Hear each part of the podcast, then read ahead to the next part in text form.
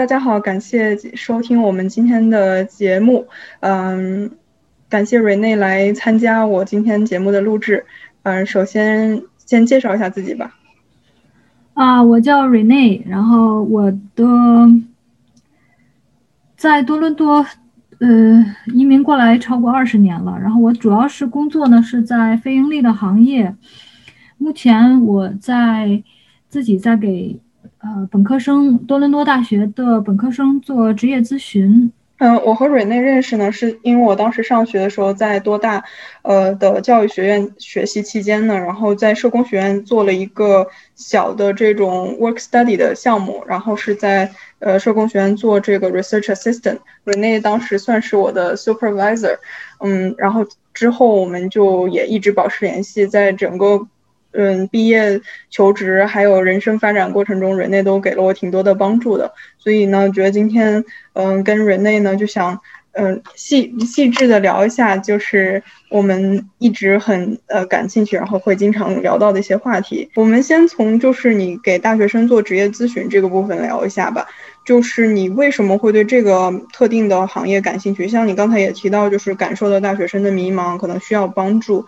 然后除此之外，就是你是怎么进入到这个行业的？我怎么做？就是职业咨询，实际上是我进入非盈利这个行业的第一份工作。啊，当时呢是就是在呃就是在多伦多找到我就是所谓的白领工作，但是呢，我一直是不太喜欢理科的，我更我更倾向于文科。呃，所以我曾经去做过一次，那叫。嗯，职业的规划的这种，当时是专门给妇女的，现在已经没有了。啊，专门给妇女的呃提供的这种呃就是课程是大概是四五天这样，然后做了各种各样的就是呃职业的那个那个性向测试，就包括性格呀，然后你的学习的倾向啊，然后呃就是。测出来的第一个就就是 employment counselor，就是职业咨询师。然后实际上我做了以后也是，呃，工作没有那么，呃，也还要生存嘛，所以呢没有那么，我大概是两年以后，然后正好是，呃，生完孩子，然后有一年的产假，我就，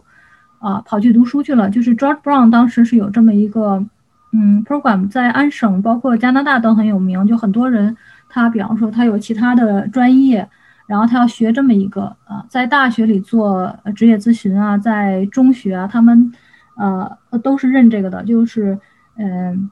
有的人呢是专门去学一个 master 的这个职业咨询，也有这么一个学历，啊，但是如果你本身有一个呃本科或者是 master，然后再学这么一个 employment counseling 职业咨询师的这么一个证书，啊，我们这个业界都很认，呃，都很认这个的。然后当时做进去以后呢。因为我自己就是改行跳来跳去的，所以我是就是这个初心就是很想帮助其他的人，不用像我要走那么长的啊弯路来跳过来，对吧？嗯啊对，然后但是我做进去以后，这是十八年前的事情了，零三年做进去以后做了两年呢，没有说嗯，就是因为加拿大是这样，它这个非盈利行业都是政府拨款，就是大部分。对，我我我我最近做过一个讲座，就是。啊，非盈利是一个是很大的一个领域，占加拿大的 GDP 的百分之八点五，这是一七年的数据。对，它是一个庞大的行业，但是行业呢，它就有行规，呃，大部分是政府拨款，就是等于是你拿谁的钱，你觉得你就得服谁的管，对吧？所以有一些东西是你你想做你是做不了的，就比方说。啊，他你这个就业你得符合这个这个这个，然后呢才给你介绍到其他的项目去。他有各种各样的帮你在就业呀、上岗啊这种服务。但是如果在政府认为你没有 job ready，就是说，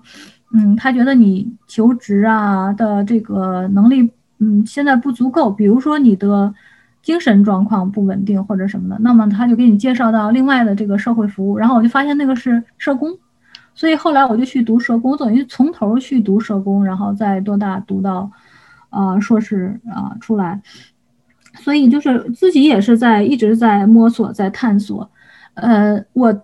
就像我碰到你，我在多大帮老帮我的老师带学生的时候，会招聘啊，呃，就是面试超应该超过两百个学生了吧？嗯，但是对我。我发现就是很多学生在读研的这么一个阶段，其实他还是会有迷茫，所以跟我聊的是非常多的，就是职业规划方面的。他可能找一个工作并不是那么难，但是如果涉及到说，呃，又是生存与发展，因为嗯，就是国际学生他有啊拿身份的问题。那他可能没有那么理想，他也得先拿一个工作，拿身份，拿拿了以后再再发展，啊，所以呃，因为有一些呃专业，比如说社工吧，就是社会工作这个专业，social work，啊，很多人是不知道的。实际上，如不管是就业来说也好，那相对来说比嗯社会学那那就好多了。就业啊，还有他学的内容，实际上没有差太那么多的。嗯，所以我的。呃，有机会呢，就是呃，多大有一个学生的组织找到我，他们是偏心理学的，嗯，然后我们的社，我们拿社工的学了硕士以后是有资格去做心理咨询的，所以就是，呃，等于是心理咨询加职业咨询，因为职业咨询多多少少它涉及一些心理，有的人他确确定不了，实际上跟心理有有一些关系的。嗯。嗯，所以就等于是我等于是综合上有一些优势吧，然后跟他们设计，就比方说 networking，啊，这个说起来好像就停不住，就 networking，呃，很多人在呃国内大陆过来的，他对这个 networking 就是等于是铺你的人脉了，和咱们这边儿呃多伦多这边是概念上是有点不一样的哈，大陆就是哎咱们怎么呃怎么弄得近乎一点儿，呃送送礼什么的。这边不太讲究这个，这个这边呢是说你的能力，然后呢你能给你的攻略的对象，我们也是要攻略的，对吧？但是你攻略的对象，你给他呃能够提供什么样的呃帮助，或者是说呃他有一个就是他为什么要帮助你？你可能是有一个校友的关系啊，就是怎么样发展你出来你这个人脉这个关系，嗯，所以没有这不是一个简单的话题，就是等于是会。呃，成一个系列的讲座是这样子的，然后对参加的同学呢也觉得呃挺有帮助的，就是从这个开始，然后陆续的，我我今天还有一个人呃专门问我，就是他他约我是问某一个行业，因为我对非盈利这个非盈利里边细分的特别多的行业，嗯，所以他对某一个行业他不太了解，那他找一个人专门来咨询一下，可以节省他不少的时间，是这样子的。然后我是觉得。呃，现在我们其实正在联系，说怎么样给这边的高中生啊去讲这个职业规划的概念。嗯，这样的话，对，因为他本科呃很多他专业其实他都不知道的，家长也不太清楚。对。对，但其实说这边相较于国内来说，在高中生阶段已经开始铺垫和有学校各种资源在辅助学生做这种职业探索、职业规划了。就比如说他们从选课系统来看，就不像是国内，就是说像我上当时上学的时候，呃，就是九门课，然后呢选择一个文科和理科方向就可以。然后现在他这边的话是就是。高中就像大学一样选那样选课，呃，你从高中开始就可以确定你是要去毕业之后直接求职，还是说去大学，还是去这边的 college，还是说去当学徒，然后根据你的方向，然后又去选择你不同的这个兴趣爱好，然后，呃，我我的感觉这边的体系是更就更偏向我倾向的那一种，但是呢，就像你说的，就是还是学生会有迷茫，因为我感觉是处于那个发展阶段，大家就比较。我感觉可能是比较理想化，然后对于很多嗯职业也没有过了解，再加上一些信息的缺失，对很多的时候是从一些影视剧啊，或者说身边人的嗯谈话中，或者是小说里面看来的，都没有实际上的这个了解过，所以很大时候是一个信息的缺失，就是所以这种辅导和咨询还是挺有必要的。呃，对，呃，这个真的是看什么样的呃学生啊，因为有的学生他的倾向特别明显，比方说学计算机的吧，他们学计算机，比如说进多大，他们就叫 specialist，学了四年到五年，然后出来，哎，工作也不错，那就非常的好，或者是比方说天生对数字，学会计，那可能就不一定需要说很多的支持啊这种。但是呢，因为我我的孩子在高中，就是我一路看他过来的，呃，他们的他们高中他们有一个呃，就你说的那个分流啊，就是呃是做学徒还是什么，那个是大片的。但是你比如说你决定了，他们细到这样，就是说你比方说你要是学计算机，那么你就不又不是一定要学物理。但是如果你要是学计算机工程啊，computer engineering，那你就必须得学物理。对啊，对，否则你是上不去的。就是他他可就是你可以提前看，然后呢，也有老师帮你去呃一起制定这个规划，你得学什么课程，然后大学你大概学什么。问题是，就这种理科生相对来说需要的知识，相对来还是文文理学院那种，就是学文科的，还有一些比较一般化的理科生，他不他不其实不太没有一个明确的职业的。呃，目标，而且这个没有职业目标，我觉得十几岁到二十岁这是非常呃正常的、很自然的事情。很多人都是这个状况，对对。然后他们高中有有有这个测试，我说就是他们老师也是也是拿那个招证证书，我们都做过这个测试，叫 Who am I？就是我是谁。嗯。然后很多人其实他做完了以后，他还是不知道我将来想做什么，因为很多人是要在本科里边学，哪个课程他学的，哎，他就很有感觉。我遇到的朋友就是从。呃，计算机跳到心理学，然后最后心理学，呃，硕士毕业，哎，做的咨询师做的挺不错的。还有从呃会计转成文科，啊，最后他去做，啊，他会计做的很好，但是呢，他他想做这个 coach，然后专门去学，那 coach 就是教练了。嗯，啊，这个等于是就就是自雇了，就是各种各样的，就有一些你根本就想不到的啊，那个。呃，工呃职业或者是自雇的那种啊，都有，嗯，所以，嗯，确实是，就是有的家长他也信息是有限，然后老师，你想，就是公立高中，如果私立可能会不一样，公立高中的老师他一个人要管几百个学生，他实际上也是也是比较有限。我知道有的服务的特别好的在什么地方，就是好像离 High Park 不远哈，啊多伦多的，然后呢，他是学的。呃，行为，呃，就不是运动体育，嗯，哦，就是那个 kinesiology，对对对对，然后最后他目标是想做 OT，就是职业治治疗师，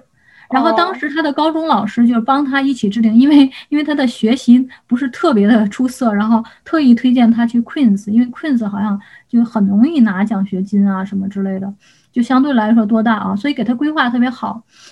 呃，然后帮他联系了三个，就是学这个专业的大学的，是毕业生还是大学生，就让他电话去交流。那我觉得这个服务真的是非常到位。我我我像在北约克这边没听说过有这么 到位的服务。如果是这样的话，你就不用说在其他的，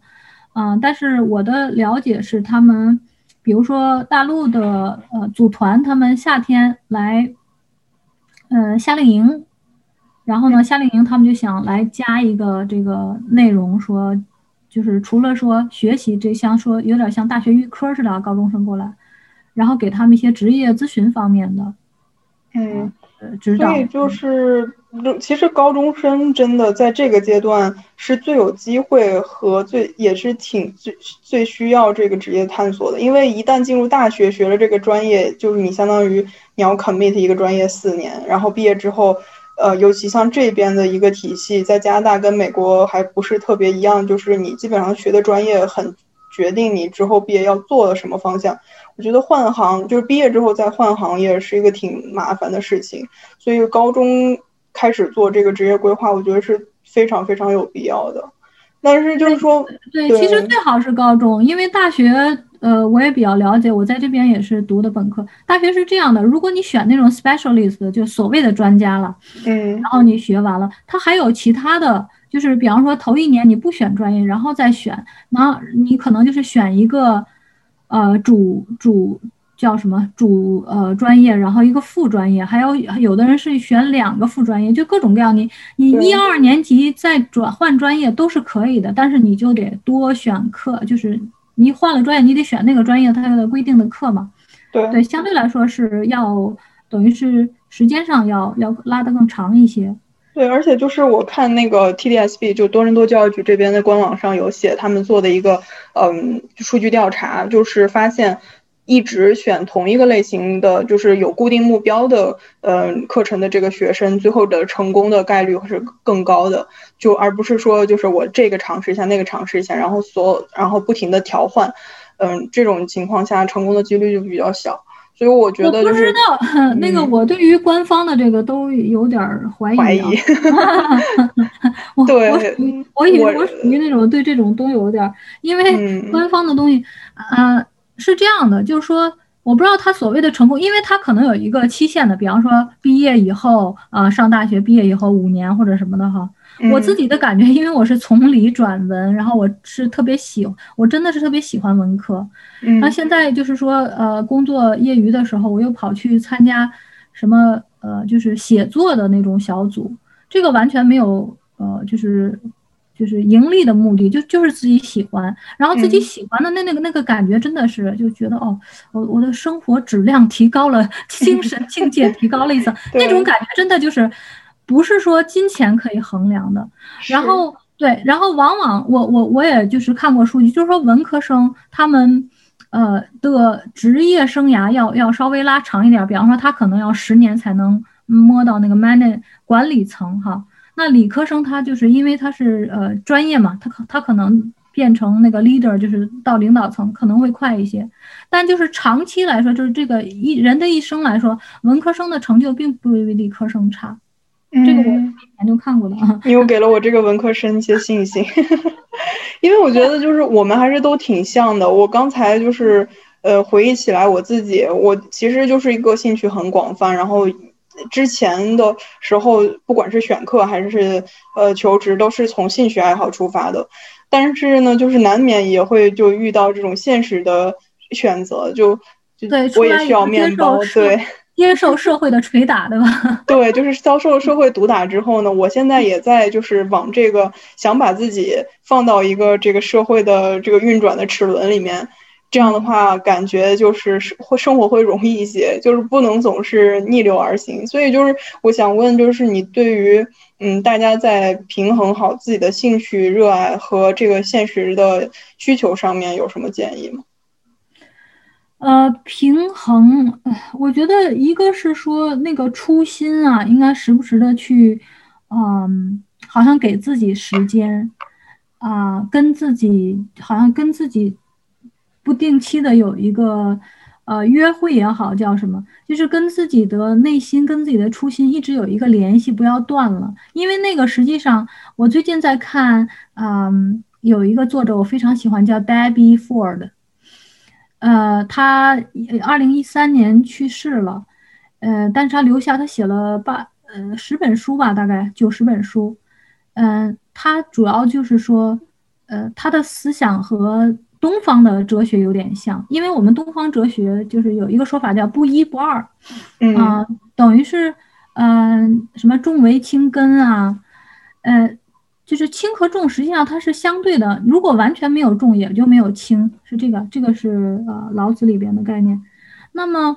呃，Debbie 说的也一样，他讲的他有三本书讲的都是 shadow，就所谓的 shadow 就是比较负面的东西，然后觉得是不能给你带来什么利益，可能反而是你呃就等于是包括有一些不能实现的理想啊，然后你你想起来可能会觉得觉得 guilty 就很内疚的感觉，对吧？但实际上，他说都是你的一部分，你就是都要接受它。它有点像佛家的那种，就是去去去全部的都要去接受你自己的各个方面。我觉得是有一个连接，然后你肯定是要有为生存啊，有为发展，就是呃，你你要往前走，对对对，你要往前走。当你走到一个阶段，因为。呃，我据我的观察，咱们就说普通人啊，那些超凡脱俗的人是例外了。嗯，普通人来说，他都有一个发展，然后他会有一个瓶颈。呃，比方说往管理层走，还是发展。呃，现在就很流行说这个斜杠嘛，什么 U 盘的人生，就是说你的能力啊，各种能力你发展了。我觉得我自己也是，就是说我能力发展到一定的程度，然后也会到一个瓶颈，就是说我下接下来怎么走。比方说最近我就参加了很多。呃，这个就是呃策略咨询的这方面的小组，然后这些小组呢，它都是各个非盈利机构的，就是呃比较呃资深的或者是管理层的人，他们自发组织的，然后这个是大家都没有收入的。那么如果你要是刚进入呃这个行业，还就是没有钱呢，你可能没有精力，比方说你要还房贷呀，那你可能先找另外一份工作，对吧？我觉得这都无可厚非的。但是到一定的时候，然后你工作可能十年八年已经没有什么向上的，可能觉得没有什么向上的空间了。我觉得我去参加这个，我的感觉就是，嗯，他们就是大家分分享的那个都是等于有点在这个盒子之外，就 out of box。那种看这个事情，比方说现在这个这个这个现在这个呃社区的发展怎么样发展，然后就会讨论到，呃，这个决策的人，决策的人都是政府的人，那你怎么你有一个项目，然后你觉得非常有有意义，对吧？嗯，然后政府的你又要听政府的管，那么他不给你拨款，你怎么办？就是非常现实的问题，就是如果你的初心还在。那么你现在就说不不不为生存发愁，然后不为这个呃付房贷发愁，那初心还在，我觉得那个火苗很容易就起来，就是几个人一起跟有需要的人一起做一个这种草根性的、自发性的组织。我觉得咱们大陆其实这这方面就是有很很很长远的、很很久远的传统，做做这个就是啊自发的公益性的活动啊，但是好像。嗯，就是做领导的，相对来说还是比较少，都是说，哎，有人牵头，大家，我就有的时候看的还蛮感动的，因为相对来说，就是，嗯，大陆有什么事情啊，就是等于是有一个人一一一一呼，很多很多人呼应哈。嗯，所以就是你其实刚才讲到你自己一个职业，呃，演变的历程，就是从一开始在公司上班，然后转转变成去非盈利，那你就是说非盈利吸引你的点，嗯。是哪有哪些呢？其实你刚才也提到了一些，但是就是我还是很想听一下，就是你对非盈利工作了这么多年的一个想法吧。嗯，对我自己来说，我呃，我我应该是就所谓的这个嗯嗯上进心那种，台湾我那天听讲到台湾叫企图心没有那么强的一个人。嗯，应该英文对应的就是 ambition。对对，ambition 没有那么强的人，所以呢，就说对我来说，我要是去快速的去在职业上上升，或者是说，嗯，赚钱好像不是说不需要赚钱，就是还是 挺需要收入的哈。但是比如说赚个十几万，就是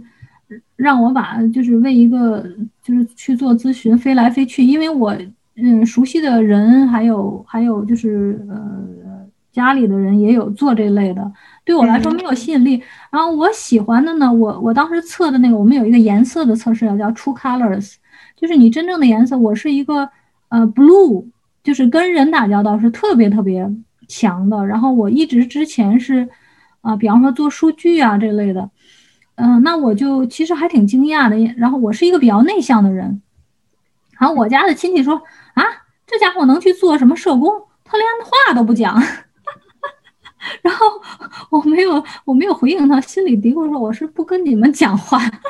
不是不跟人讲话。我其实还真的是蛮喜欢跟人讲话的。但像你说，就是非盈利，它是一个特别泛的啊那个范围啊，就是所以我很喜欢社工这个职业。它呢，就是你可以有选择，因为像我比较偏内向，如果我整天做讲座，做一个大的那种活动，那我对我的能量来说，我可能会很快的，就是会。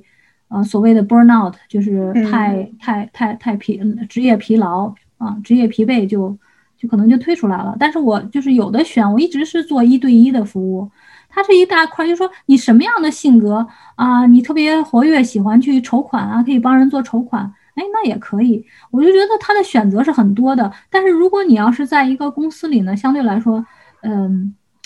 它也有选择，但是总的来说，它是就是竞争性比较强的。而非盈利相对来说人情味会浓一些。就前一阵我们有一个员工，他是服务了三十多年，啊，然后退休了，然后大家还给他一个，就是公司给他一个小的奖品啊什么的。你喜欢的是非盈利行业的这个人情味儿，然后还有就是他。嗯，比较符合你的这个性格特点和人生价值观。另外就是你也本身比较喜欢跟人对接，然后服务别人的这种类型的工作，就是不要有那种太强利益关系，更多的是就是单纯的服务服务别人。对对对，应该我是擅长，我是比较喜欢给人服务，而不是太擅长推销。而且整个的社工来说都是这样子的，因为如果他喜欢做推销啊，做销售，做做那个市场，那么他就去学 business 啊，就去学商业了，他不会来学社工啊。对，其实我觉得最大的一点就是说，嗯，你的那个回报感和是不一样的，就是是做社工的人更多的是从。看到帮助客户，然后获得更来访者吧，我们都不说客户，就来访者有了更好的生活，然后解决他们的问题，这是最大的回报。但是可能在盈利性的环境里，更多的就是金钱啊，然后地位这种很实质性的回报。对对对，呃，是这样的，就是呃，像我举个例子吧，因为我们最近是就是我们有一些叙利亚的啊这个难民背景的，但是他们的。就是呃，教育程度啊，素养啊，真的是都是非常好的，而且他们的英文也不错。但是呢，比方说他们有一一有的人一辈子就填那么一次申请公民的表格，对吧？那我们是基本上天天填的，对我来说就是很很容易的事情了。然后我帮他整个理了一遍，然后他特别的感谢，就说你呃，我我觉得可能我需要两个星期才能搞定，那我来见你一次就基本上就搞定了，他就很开就很高兴。然后我跟。呃，就是有的同事聊，然后他也说，你整天帮人填表格，有成就感吗？我真的是仔细，我没有办法去马上回答哈。我当时也自己问自己，呃，就是有两个层次的回答，一个是呢，就像我刚才说，就是呃，这个工作，呃，就是一线的员工啊，很接地气的啊。我是个人是喜欢，有的人可能做久了会会会烦，我自己是蛮喜欢的。另外一个呢，就是这个成就感，我我我因为一直都是几条腿走走路，就是我也要有一个金金钱上的回报，就整个的人生来说，因为我有啊，比如说房贷啊，我有其他的生人生的目标啊，对吧？但是呢，我是分开的，比方非盈利这方面，他给我的回报，我就觉得真的是很温温馨的感觉。我是没有被被开掉过哈，就是没有，我一直都是 part time，就是我我不我。呃，没有没有这个，好像没有存在这个问问题，因为加拿大是一个移民的国家，一直有移民，所以我们有一些行业还蛮稳定的。然后就是特别搞笑，像零八年哈，你就说非盈利这个行业，零八年的时候不是危机，整个的危机，然后大家都慌慌的哈，呃，然后我们非盈利行业反而迎来了一个小高峰，就是市政府雇了一千名的。那个专门处理社会福利的，因为大家都失业了，然后都一大一大群人就是蜂拥去申请社会福利，就忙不过来嘛啊。然后包括现在你看，COVID 期间，很多行业都是在这个削减和裁员的状态，但是非盈利行业是在一个上升阶段。没错，我我们那个机构还有其他机构，就是就是没有停止呃招人，我我都我都看到的。嗯，所以呢，它和就是好像有点是反着的。我我的意思说，呃，我因为我有其他的规划，啊，所以呢，我就是我没有追在这方面没有追求经济上的回报。那么经济上我会落在其他的，啊，就是跑跑道上面去。所以我的感觉就是说，这是一个很现实的说法了哈。你要是面试的时候去跟你的 未来老板讲，他肯定 不会乐于听的。就是说，非盈利给我一个是一个 good enough。就足够好的工作，嗯，我还是总的来说挺满意的。然后同时我有余力，比方说九我九到五或者是十到六啊，然后我就基本上我们就是没有什么加班的这个概念，嗯，所以呢，其他的时间我可以做其他的事情。我只要是说分得很清楚，就说这个 boundary 要非常清楚，你不能说我们这个行业也有，呃，你把自己做的小生意，然后拿跟 拿跟来访者去推销。那种最后他的下场也会很，这个是这个绝对是不可以的呀！我觉得这是一个常识问题啊。但是你只要分得很开，因为对我来说，我我不是有自己的小生意，我是有自己的投资的目标，嗯，所以我没有这个危险。我我我我还觉得，嗯，总的来说就是你说到平衡，就是这个平衡。但是，嗯，好像就是我。我我等于是有点分散哈，就是这个工作这个领域在做，然后我有其他的目标，有经济上追求经济上回报，我也会花很多的时间去去学习，嗯，就所以整体上听下来，这个非盈利行业其实是，嗯，能给你很好的这个生活平和工作平衡，还有就是能允许你在工作之余做一些其他的呃自己想做的事情。而且就是整体的工作的幸福感也很高，我觉得对你来说真的是很适合，很适合。呃，这这可能这是我跟每一个人都说，就说你，比如说你要是对某一个行业或者细分的行业，你至少要访谈三个人，就是你听瑞内说哦，听起来不错，你可能换个张三说，那张三没有那么喜欢，对吧？所以就有点像小马过河，那适不适合你，你得就是真正的去尝试。哦，非盈利它还有一个特色就是说。呃，就是往往都是从义工，我也做了无无数个小时的义工，就是呃，比方说受虐待妇女啊这种，还有 special needs，就是说有一些特殊，呃呃，这个发育障碍，包括自闭症啊这种机构啊去做义工，这是我纯粹是呃个人觉得他们需要帮助啊。然后很多人都有这个义工，就是非盈利，就好像它是一个文化，大家都是做做这个义工，然后有的。我认识一个人是，呃，他从初中我就认识他了，啊，然后呢，他就接触到这种小朋友，有有一些发育障碍的，啊，他就去读专门，他们有一个专业，本科的专业就是帮这种，呃，比方说包括老人啊，就是相对来说，呃，已经有一些局，就是行动有一些局限的，设计一些活动，啊，还有这种专，我都不知道有本科这种有这种专业，等于就是现在这个。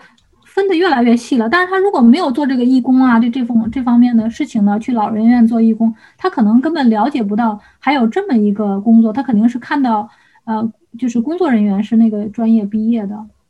对，就就是我们其实目嗯嗯，我目前聊了很多，就是都是非盈利的这个好的方面嘛。但是其实刚才你也谈到了，就是说这个不是一一潭清水，有的时候也有一些不尽人如意、不不尽如意的地方。就是你自己对于哪些地方是，比如说是是觉得它有待改进的呢？呃，其实就是一个现实吧，指望它改进，我觉得不太容易，因为。加拿大的非盈利行业，它就有它的特点。然后美国的有一些社工，美国的社工的待遇是非常低的，就等于生活也是勉强。除了你当呃心理咨询的社工，因为它就是那么设置的。然后加拿大都是政府拨款，啊，美国都是自己要去筹款，就比较草根的。哦。所以你说对，现就虽然是加拿大是这样子，那么你说它呃不是那么如意，那肯定有的，因为每个行业都有。你比如说呃。假如说有人想做管理，我觉得想往往管理层走，这个完全不是说就是有什么不好的呀，就就挺好的。但是呢，嗯，那可能是上升的就没有那么快，因为呃，相对来说，比方说盈利的公司，真的就是你有能力，你你那个就是削尖的脑袋往上走，然后也有一些政治斗争了，到到一定的阶层，但是你有那个能力，然后你要很会去表现自己，很会讲，就他们就是说。呃，相对来说，印度人会更抱团一些，然后互相 refer 啊，互相就是往上互相提拔，对吧？嗯，这种的文化相对来说比华人嗯好。当然，华人肯定也有也有就是非常出色、互相互相支持的了。我我说的是一般性的，而且这是一个普遍，大家都是这么讲的。那么，如果你要是往上走的话，非盈利的行业就是呃。目前在多伦多，我估计包括温哥华，就普遍来说，高层还是香港人为，就华人的哈，华人的机构。然后总的来说，嗯，华人机构总是带有华人的那个超车，他总是希望你刻苦，对，耐劳。所以，如果有如果有年轻的朋友，比方说他是多伦多，嗯，大学，我会建议他说，尽量进本地那种。啊，就是比较 mix 的，什么人都有的那种机构，这样你会看到他们的管理是怎么样做的啊。如果是呃进那种大机构，比方说 YMCA 吧，就是什么 YMCA 是青年，它它有男青年，就是这 M 是指的男性的，W 是女性的。嗯，它这种呃呃，就是都是挺大的呃这个非盈利的机构了。那么你就可以看它有什么样的机会，有什么样的发展。相对来说，小的呢，嗯，就好像有的就是相对来说草根的，据我知道，就是，嗯，就比较要用啊用爱发电那种。他们有的还是 对。所以就是对于个人职业发展来说，在非盈利行业想要做管理层，就是从 worker 做到管理层，这个上升的周期是非常长的。然后还有我观察到的一个现象，就是说，因为你也提到加拿大这边是政府拨款，美国它要自己筹款，所以就是会不会有这个就效率相对比较低的这么一个情况？呃，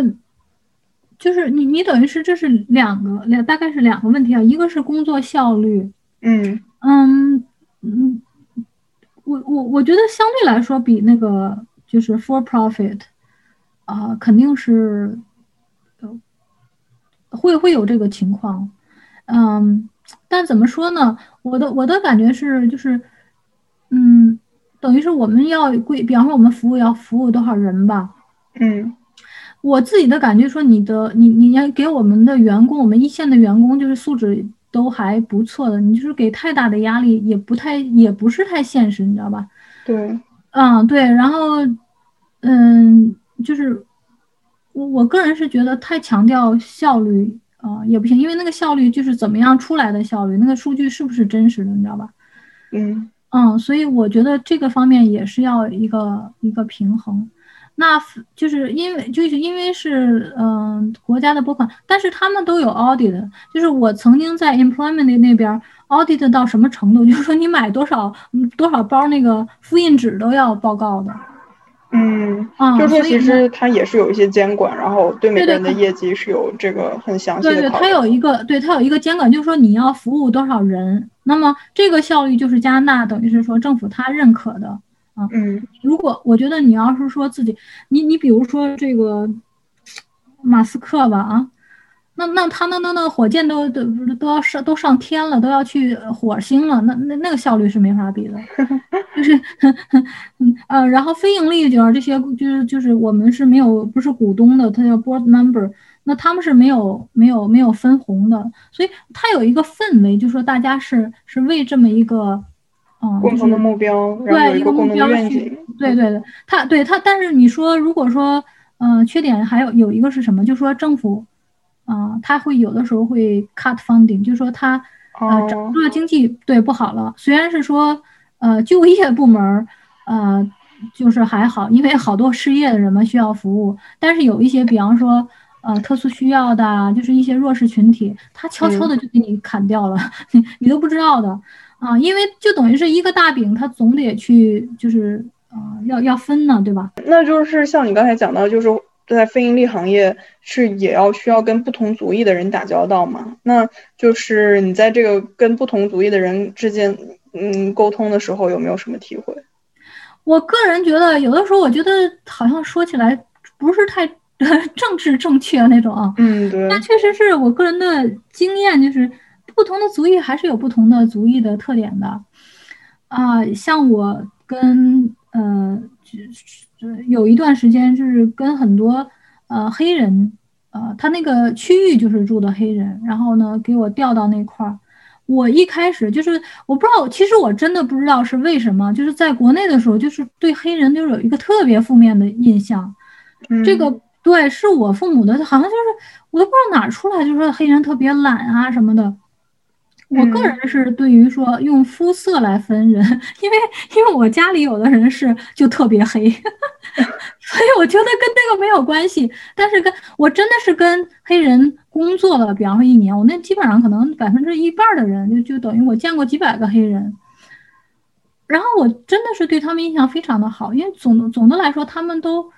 呃，比较憨厚，就是给我的印象啊。然后呢，比方说他生气，他当你的面生气啊，然后他他我跟你讲一下，然后我就给他讲，哎，是怎么怎么样？就说我的工作是看他们递上来的申请，然后呢，我会告诉他，呃，你这个呃，就是有没有可能拿到这个钱？就是他们领域要再就业，如果完全没可能，我们就呃不往上递了。这个是就是，因为我们有一个成功率，比方说我们当时我做我那个机构是业界的标杆，就是我们成功率是最高的。那这个成功率高是因为什么？因为有的我们没往上递，你知道吧？嗯。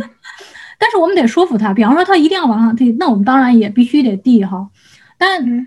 对，然后比方说，我说，那你那个医生如果给你开一个，就是说政府有一些规定，如果医生给你开，说你要必须要改行，那就可以。然后他就很生气，但是他就回去去努力，他就他就弄来了。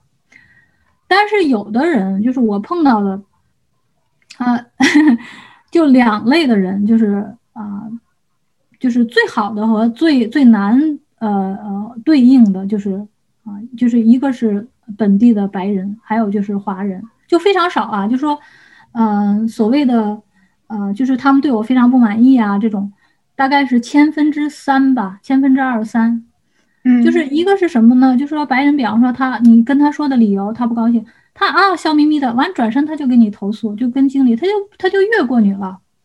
就就对他对你是其实是有这个，就是他是本地人嘛，他这个这个白人那个，呃，是是有这个这个心理在里边的，然后呢也特别搞笑，然后有的说我这个说这个人的呃英文他写的看不懂，然后因为我们是写公文，你知道吗？我们是不可以自己随便写东西的，然后我写的英文都是 copy paste，都是抄的我们，呃，就是呃呃总。叫总监 director 的 那个英文不是我自己的英文，然后他说他看不懂，那实际上就是纯粹是胡说八道嘛，对吧？然后那个，呃，就是所以那就这个已经到种族歧视这个层面了，就我肯定是没有什么后果，因为大家都知道我们用的什么英文啊，哦，那个感觉就很搞笑，所以他也没有成功，但是呢，他就会换一个人给他。嗯，还有，所以其实你服务的人是不仅仅局限于，呃，母语为那个中文的，就对对，不，我我们是对所有的，对对，我们就是服务的，就是下岗的人士，就是他要他要想再就业嘛，啊，他要想在政府那儿拿钱啊，然后肯定政府不可能每个人都批啊，那那他就会有不满，对吧？还有就是华人，然后，呃，因为。也是非常非常少了，就是大部分的华人都是非常好的哈，嗯嗯，华人是，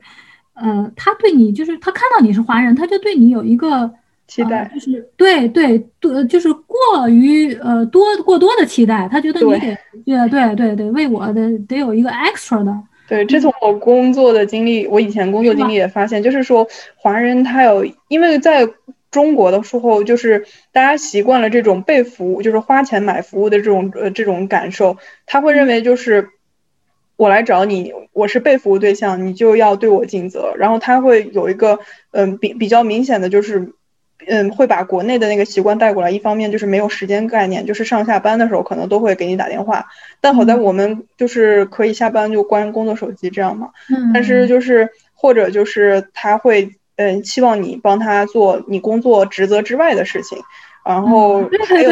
对，还会期望就是说带入一些私人关系，还是希望就是能通过跟你哎搞好关系，他就认为你就能帮他把事儿办了。但有的时候就是我们可能更愿意接触就是有 boundary，然后呃愿意尊重我们工作。工作能力和工作范围的这么一个这么一个客户，然后会更好的帮助到他。对对对，因为我是这样，我我就是我说我原来是理科生，而且我觉得我的情商是从比较低的状态，就是慢慢的攀升。所以我在国内的时候，就这些关系我自己都搞不好。你 你让别人来攻略我，就是曾经有人送我两瓶酒，然后我们是规定两块钱以上，我们那个机构两块钱以上的东西都要上交，然后我就交给前台，前台再打电话让他拿走。然后他那个事情就是他是合格的，合格的我肯定往上放。就就他他最后他拿到了没有问题的，但是他总是觉得呃不把握，他觉得送你点礼，然后那个实际上他自己给自己的。就是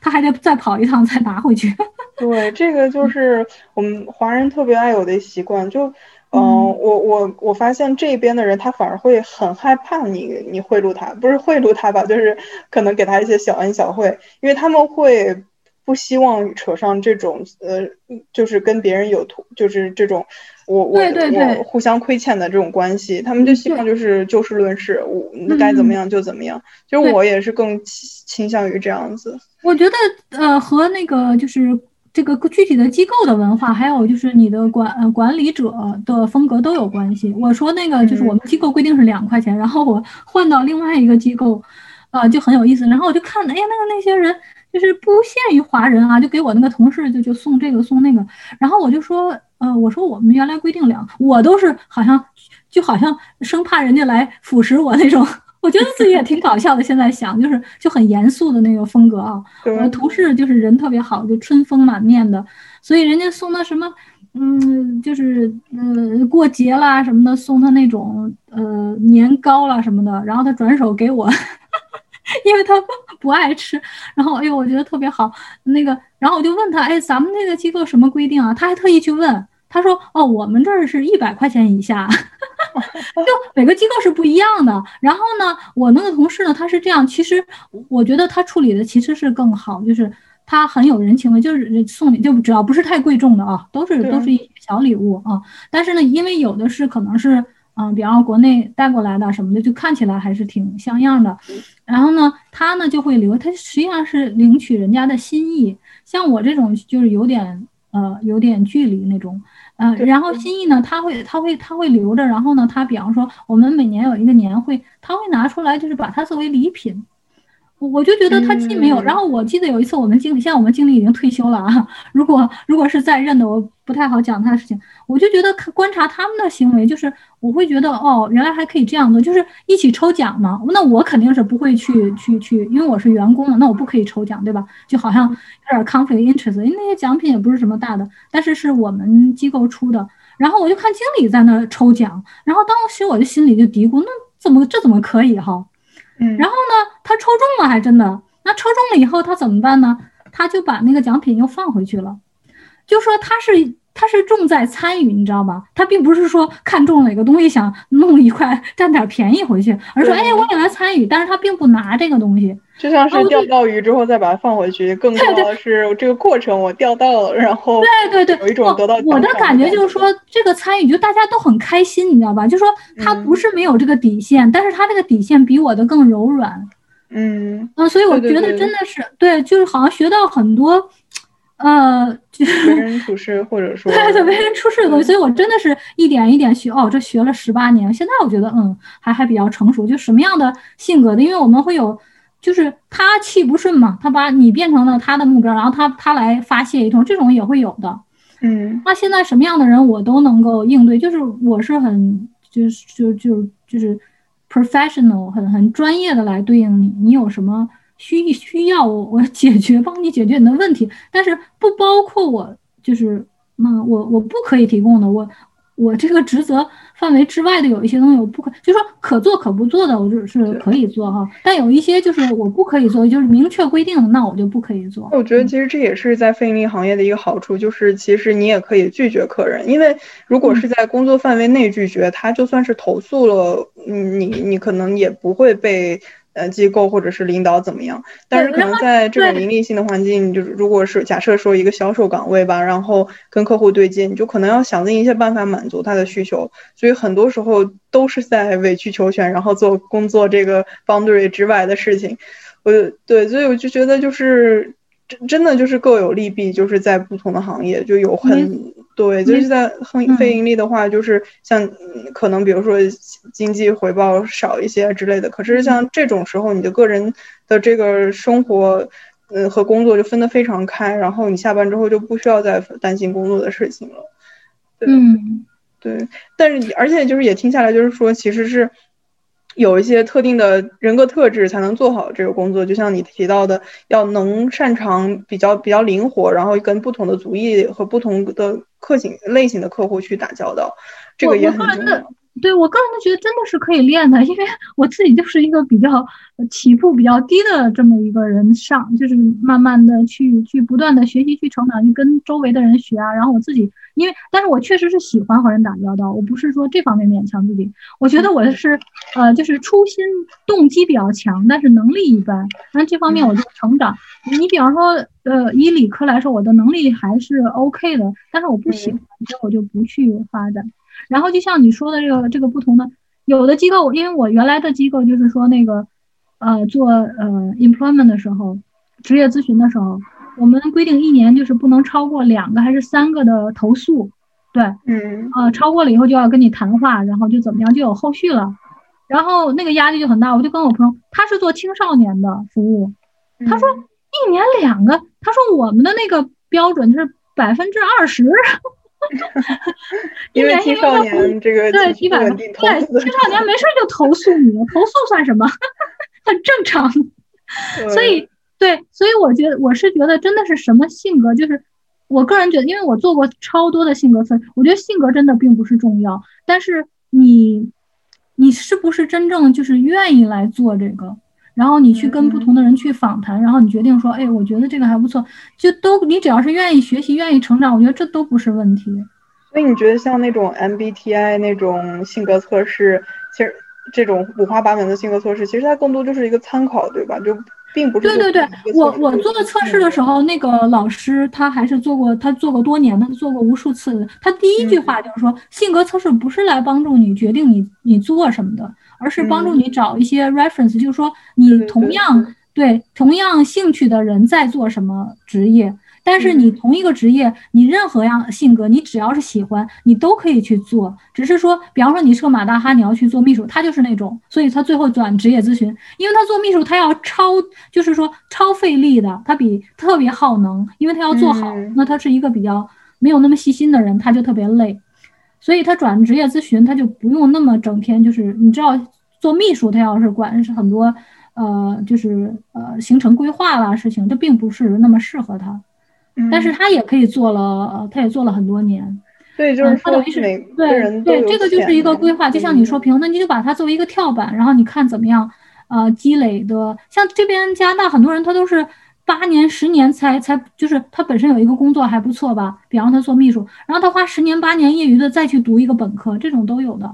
好的，行，今天谢谢你的分享，然后我觉得聊的也很尽兴，下次我们可以继续再深入挖掘一下关于就是其他方面的话题。嗯，好的，好的，Sophie。好的，行，那今天就这样，拜拜，Rene。OK，拜拜。